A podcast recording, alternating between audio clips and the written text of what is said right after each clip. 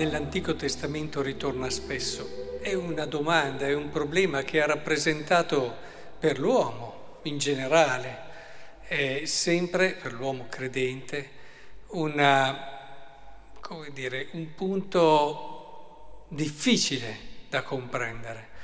E non a caso la liturgia proprio in questi giorni ci propone Giobbe, liturgia delle ore, e adesso anche Tobia. Cioè,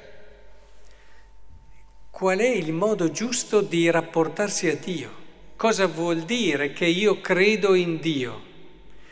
Perché è facile credere pensando a un ritorno. C'è poco da fare. A un ritorno che c'è indubbiamente, ma non quello che a volte, tante volte noi pensiamo. Cioè io credo per garantirmi una protezione per garantirmi una sicurezza. La risposta della moglie di Toie. Allora per tutta risposta mi disse, dove sono le tue elemosine? Dove sono le tue buone opere? Eccolo si vede bene da come sei ridotto. Ti sei dato da fare, hai cercato di essere fedele a Dio. Guarda lì come sei ridotto, non ci vedi più. Sei in una situazione, dov'è il Dio che... Ma spesso eh, nell'Antico Testamento ritorna, ma dov'è il tuo Dio? Guarda come sei ridotto.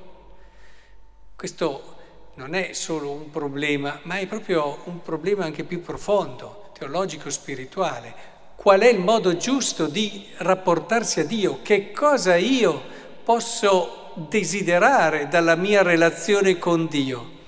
È molto facile portare in questa relazione dei desideri immaturi, è facilissimo. È facilissimo, io gli porto i miei desideri, stare bene in salute, cercare di fare una vita. E, e tante volte lo prego per questo, lo prego per questo.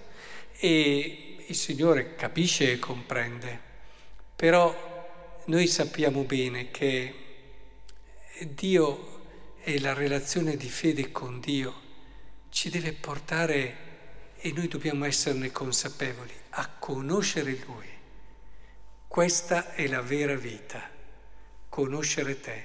Lo diceva Gesù al Padre nella meravigliosa, nella meravigliosa preghiera sacerdotale di Giovanni 17.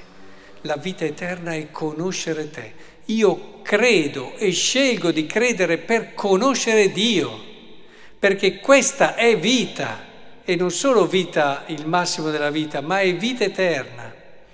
Quindi lo si conosce in tanti modi, anche attraverso tante prove.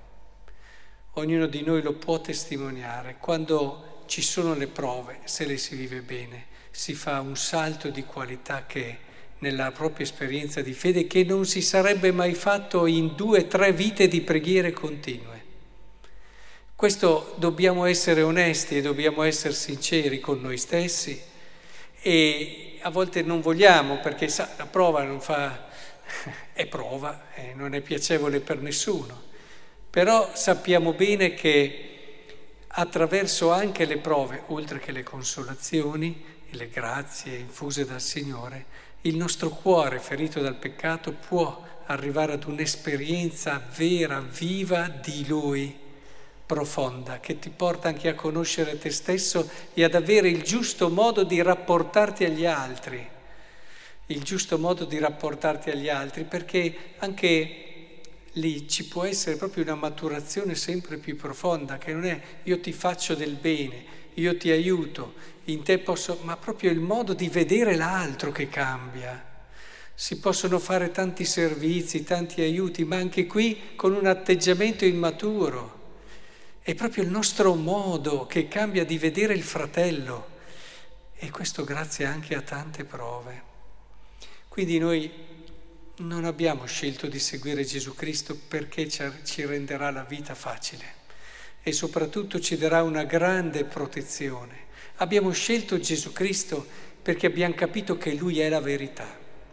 Abbiamo compreso che non c'è cosa più bella, più vera di poter conoscere Lui, di poter vivere una relazione viva, profonda con Lui. E questo è talmente bello che può essere addirittura più importante della sopravvivenza, perché oggi ricordiamo San Giustino eh, bellissime le parole del processo che ha sostenuto prima di essere ucciso lui e i suoi compagni. I martiri ce lo dicono, non c'è nulla di più prezioso che la conoscenza di Dio e la relazione d'amore con Lui. Attenzione però, dico relazione d'amore con Lui, perché martire, nella visione cristiana, non è una persona che crede talmente tanto in qualcosa che dà la vita per questa cosa. No, questo non è martire.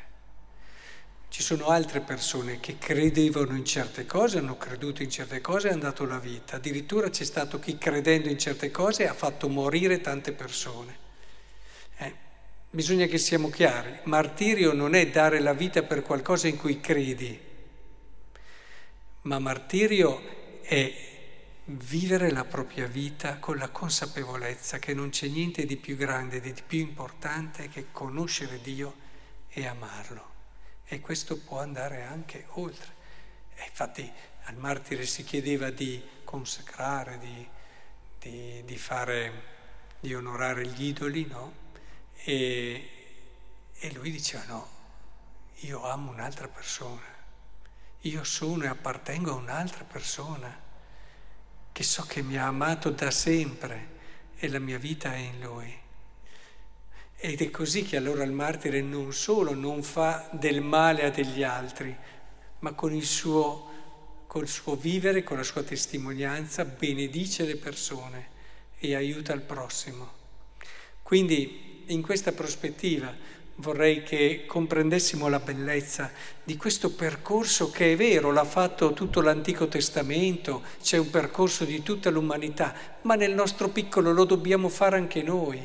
In fondo tutto quello che vediamo nella storia della salvezza, in, nel modo micro della nostra storia, avviene. È bello perché poi i problemi, le difficoltà, come anche i momenti belli di tutta la Bibbia, della storia della salvezza, tu li ritrovi nella tua piccola storia e ti rileggi lì e ti senti lì, ti senti vicino al primo peccato che è l'orgoglio, eccetera, ma ti senti anche vicino a Davide nei suoi momenti di fragilità e di debolezza dopo che aveva trovato tutto. Ti trovi nei momenti belli a volte anche della trasfigurazione di Cristo, come anche in tanti momenti di gloria e di bellezza, e ti rivedi lì, ti rivedi lì anche in questo momento dove c'è un Giobbe, dove c'è un Tobi, dove ci sono queste persone che a volte devono un attimo ripensare a come hanno seguito Dio, perché l'ho seguito.